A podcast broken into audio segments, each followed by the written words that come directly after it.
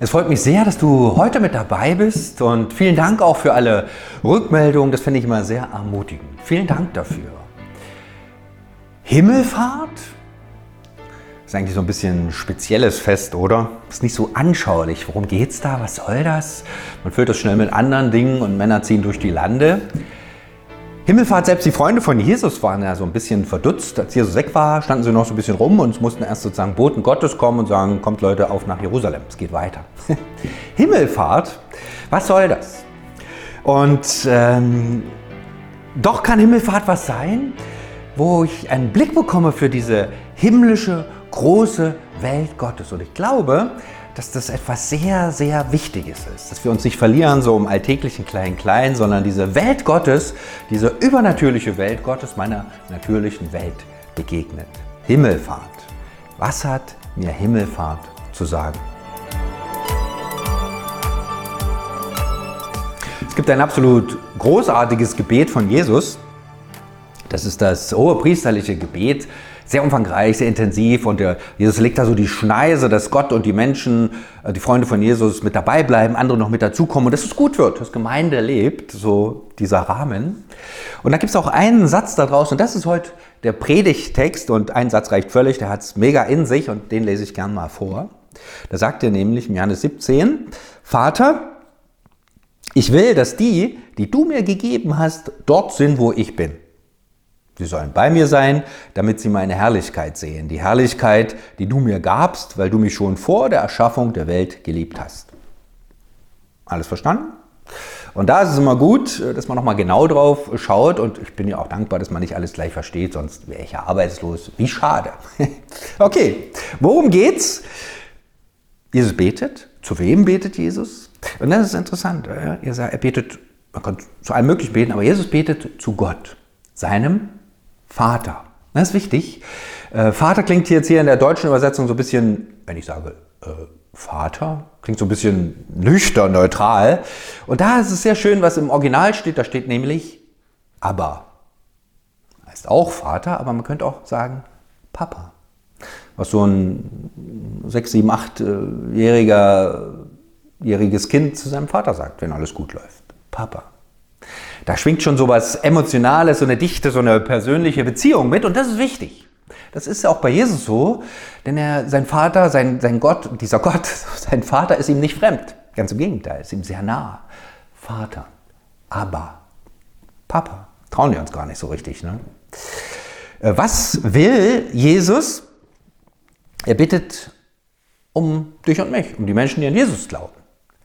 Er bittet um die, für die Menschen, die gesagt haben irgendwann, Jesus, ich glaube an dich. Das ist so eine, vielleicht die, die natürliche Ebene. Ich sage irgendwann, okay, Jesus, ich glaube an dich. Und hier wird es ein bisschen anders formuliert. Hier wird gesagt, ich will, dass die, die du mir gegeben hast, da kommt sozusagen die übernatürliche Ebene rein, dass es am Ende Gottes Gnade war, dass ich mit Gott Verbindung habe. Ich sage, ja, ich glaube. Und Gott sagt, ich habe sie in die, ich hab's, das habe ich gemacht. Etwas Natürliches begegnet dem Übernatürlichen. Und was will Jesus? Jesus will, dass sie seine Herrlichkeit sehen. Oder dass sie auch zuerst nochmal da sind, wo Jesus ist.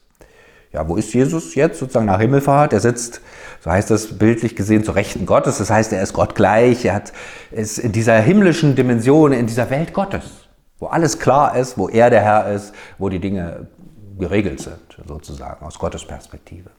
Und er will, dass wir seine Herrlichkeit sehen. Das ist auch so ein Begriff, kann man dreimal sagen, der wird nicht anschaulicher. Und da ist es gut, sich nochmal zu Augen zu führen, was ist denn die Gottes, was ist denn Jesu Herrlichkeit? Und wenn man guckt in seinem, seinem Dienst, in Je, äh, zur Lebzeit, was hat Jesus gemacht? Er hat was von Jesus, er hat von Gott erzählt, er hat Menschen geheilt, hat sie wiederhergestellt, er hat äh, einfach dieses Reich Gottes sichtbar werden lassen und das in aller Schwachheit. Hat nicht mit dem Hammer gekommen und gesagt, so jetzt Herrlichkeit, sondern diese Herrlichkeit konnte auch was ganz Verborgenes sein. Manche hat es gar nicht wahrgenommen. Ja. Also diese Herrlichkeit Gottes einerseits was Großes, was nicht zu überwinden ist und zur anderen, zur anderen Seite auch was Kleines, was Zartes, was leicht zu übersehen ist. Und Jesus will, dass wir Gottes Herrlichkeit sehen. Warum? Weil ich glaube, das ist so die Botschaft auch von Himmelfahrt. Wir brauchen, brauchen unbedingt diesen Blick in diese himmlische Welt Gottes, weil wir sonst hier im alltäglichen Klein-Klein versacken. Da klappt das mit den Strukturen nicht, dann scheitern wir an uns selber. Dann gibt es so schrullige Christen mit Verschwörungstheorien. Und ah, ja, und da brauchen wir diese Perspektive, diesen Blick in Gottes Welt, in Gottes Herrlichkeit, in sein Reich, was ihm wichtig ist. Und dafür mag Himmelfahrt ein sehr guter Anlass sein. Ja. Und Jesus nochmal gucken, was, was ist die Herrlichkeit Jesu? Äh, er ist ja ganz natürlich geboren, war traurig, fröhlich, genervt, weil Jünger ihn nicht hörten. Und zugleich war auch, war doch was ganz Übernatürliches dabei. Er ist der Herr über Sünde und äh, Tod und Teufel, könnte man sagen.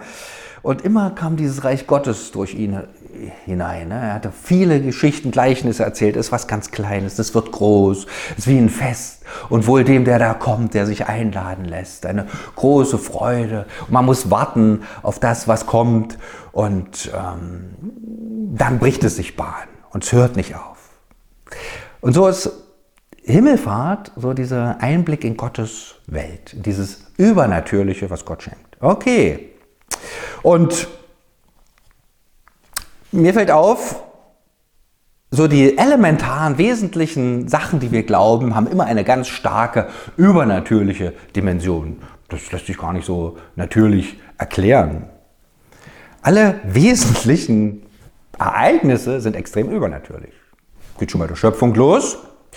Die Erde ist ja nicht so direkt vom Himmel gefallen, ist schwierig, äh, auch nicht so einfach so, hat sich so ergeben, sondern Gott spricht und es geschieht. Da ist also ein ganz schöpferisches Handeln dabei. Gott spricht und es passiert etwas. Da ist nichts und dann ist was da. Gott sagt etwas und das ist extrem übernatürlich und wir leben hier in einer ganz natürlichen Welt, die kommt uns sehr natürlich vor. Aber das wir erleben, ist dem übernatürlichen Eingreifen Gottes zu verdanken. Ganz erstaunlich. Oder dann nur mal Jesus, nur mal ist gut. Ähm, schon seine Geburt, ganz normal geboren von einer Frau, wie das so im Allgemeinen üblich ist. Aber die Sache dann mit Maria, ne? Hm, junge Magd, Engel kommt vorbei, sagt Hallo. Und Maria sagt, oh, äh, Mann, ich noch nicht. Ja. Und dann fängt der eine oder andere an zu schmunzeln, je nachdem, wie dicht da so dran ist. Manchmal ein bisschen gehässig, manchmal so ein bisschen mitleidig. Ich würde mal sagen, Gott hat die Welt geschaffen. Jetzt äh, dieses Kind in die Wege zu leiten, es sollte mal jetzt für Gott keine Herausforderung sein. Und doch trifft hier die natürliche Welt die übernatürliche Gottes. Okay. Dann lebt Jesus natürlich ganz normal, hat eine Familie, sehr natürlich, hat Brüder und Schwestern, hat einen Beruf und arbeitet auch viele Jahre, Jahrzehnte sogar. Und dann wird es wieder übernatürlich, denn Jesus fängt was an von Gott zu erzählen. Ähm, er fängt nicht nur an zu erzählen, sondern er macht auch was. Er heilt, er befreit Menschen vom Bösen. Und da hat Jesus nie gezuckt, da gab es nie äh, irgendwie ein Aufhalten, sondern Jesus war immer stärker als der Böse. Diese übernatürliche Welt besiegt diese andere Welt. Ähm und dann fordert Jesus auch Menschen heraus, ganz normale Menschen, ganz natürlich vor sich hin leben und sagen, komm, folge mir nach. Und da wird es übernatürlich. Und Fischer werden zu Menschenfischer, Sünder werden zu Heiligen und Gemeinde entsteht. Hm, auch, äh, genau, auch die Worte von Jesus sind ganz natürlich, aber ihre Wirkung ist übernatürlich, denn da bildet sich dieses Reich Gottes ab. Und Gott schafft diese, Jesus schafft diesen Raum, wo sich Gottes Welt ereignet. Ja gut, dann stirbt Jesus. Kann man sagen, ja gut, das ist jetzt sehr natürlich, kommt keiner drum herum. Und doch heißt es zugleich, Jesus trug die Sünde der Welt. Deine, meine. Und die ihm vertrauen, empfangen das ewige Leben und das Tor zu dieser übernatürlichen Welt Gottes öffnet sich, wenn ich diesem Mann vertraue. Scheint nicht logisch, oder? Also ganz natürlich ist das auf jeden Fall nicht. Und dann Ostern, wer es fassen will, der fasse es. Der Tod wird besiegt. Das kennen wir jetzt nicht so. Das ist nicht unsere natürliche Erfahrung, aber diese übernatürliche Welt Gottes greift wieder ein in unsere natürliche. Und einige glauben es und Gemeinde entsteht. Und dann Himmelfahrt, Jesus lässt seine Freunde da ein bisschen verdutzt zurück und zugleich sagt er ihnen, ich bin bei euch alle Tage bis an der Weltende. Und das zeigt sich dann auch Pfingsten. Ganz normal, leicht verängstigte Jünger sitzen da und beten schön brav vor sich hin. Und dann kommt dieser in diese natürliche Welt, dieser übernatürliche Geist Gottes und verändert die Menschen. Er ermutigt sie, er stärkt sie, er schenkt ihnen Klarheit über das Wort Gottes und es geht los und Gemeinde entsteht, Kirche entsteht. Wie entsteht Kirche? Natürlich, heute gibt es Strukturen und Ämter und Gehaltsstufen, wunderbar, aber sie entsteht, weil dieser übernatürliche Gott sagt, ach, ich komme zu natürlichen Menschen und die lassen sich darauf ein. Sollte man nicht ganz vergessen. Und das ist so wichtig, das ist so wichtig, dass dieser übernatürliche Gott sagt, ach, ich komme in diese natürliche Welt.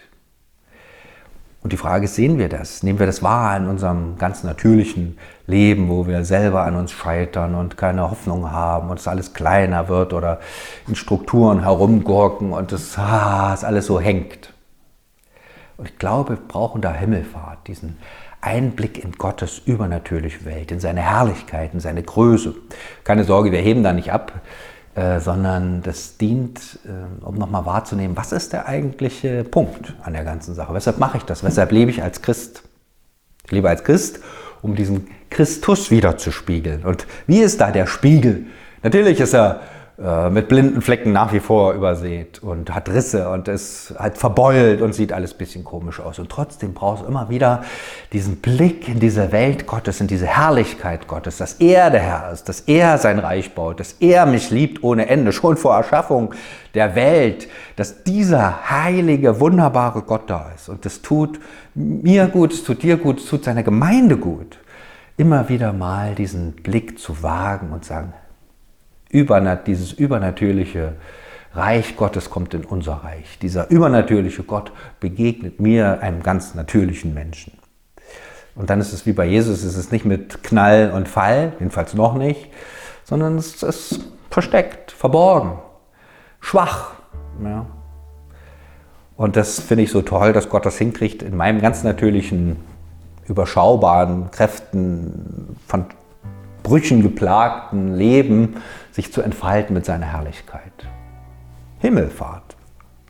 Eine Chance, sozusagen diese übernatürliche Welt Gottes wahrzunehmen und sie hineinzunehmen in mein natürliches Leben und zu spüren, Gott ist größer und seine Herrlichkeit äh, widerspiegelt sich in meinem Leben. Oder wenn ich seine Herrlichkeit, seine Größe, seine Macht, seine Liebe, seine Nähe, seine Gnade anschaue, dann fange auch ich an, mich zu verändern. Und etwas von dieser übernatürlichen Dimension haftet an, an meinem ganz natürlichen Leben. Himmelfahrt, ein großes Fest, ein Augenöffner für Gottes Welt.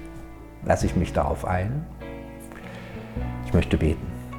Vater im Himmel, du bist wirklich ein Vater im Himmel. Du bist nicht fern, sondern nah. Und ich bitte dich, dass wir so spüren, etwas spüren von deiner übernatürlichen Kraft. Und ich glaube, wir brauchen das unbedingt. Wir, ich ganz persönlich, wir ganz persönlich, aber auch in unseren Gemeinden, in unseren Strukturen, in unseren Formen, die wir so haben, die oft so sehr natürlich sind. Herr, wir brauchen diesen Einbruch deiner übernatürlichen Welt in unserem natürlichen Leben. Und ich bitte dich, dass du dich da erbarmst, dass du auch wirklich seltsamen Dingen wehrst, sondern dass wir spüren und uns neu öffnen für dich und für deine große Barmherzigkeit und Kraft. Danke, dass du nicht aufgibst, dass du dich immer wieder als Vater zeigst, als dieser übernatürliche Gott, der uns natürlich begegnet mit seiner Liebe. Hör nicht auf, sondern verändere uns, dass wir etwas von dir widerspiegeln und dein Reich gebaut wird.